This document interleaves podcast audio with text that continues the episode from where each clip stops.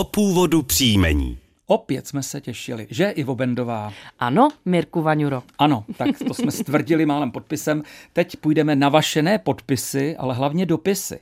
Dobrý den, zajímal by mě původ příjmení Magni.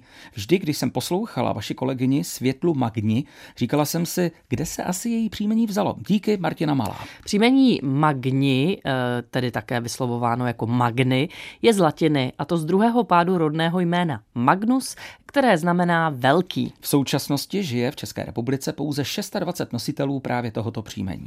No tak to bylo takové krátké rozehřátí a jdeme na další dotaz, kde se píše. Dobrý den, prosím o vysvětlení mého příjmení s pozdravem Martin Fikar.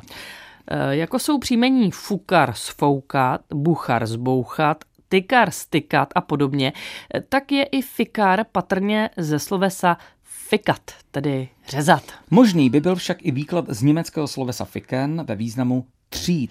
V obou případech by se jednalo o pojmenování podle činnosti. Někdy snad mohlo příjmení fikar vzniknout i z německého obecného jména fikar ve významu náměstek. A snad mohlo souviset i se středohorno-německým slovesem fiegen nebo fuogen, a to je uvádět do pořádku, nebo pořádat, činit, aby se něco stalo.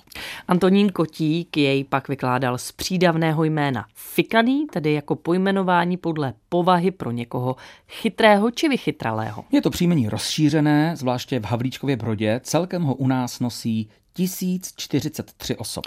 No a na závěr ještě zopakujeme naši e-mailovou adresu, na kterou nám můžete psát svoje dotazy. Původ příjmení, zavináč, rozhlas.cz. Pro dnešek se s naším seriálem loučíme a na dvojce pokračuje pořád Česko jako na dlani.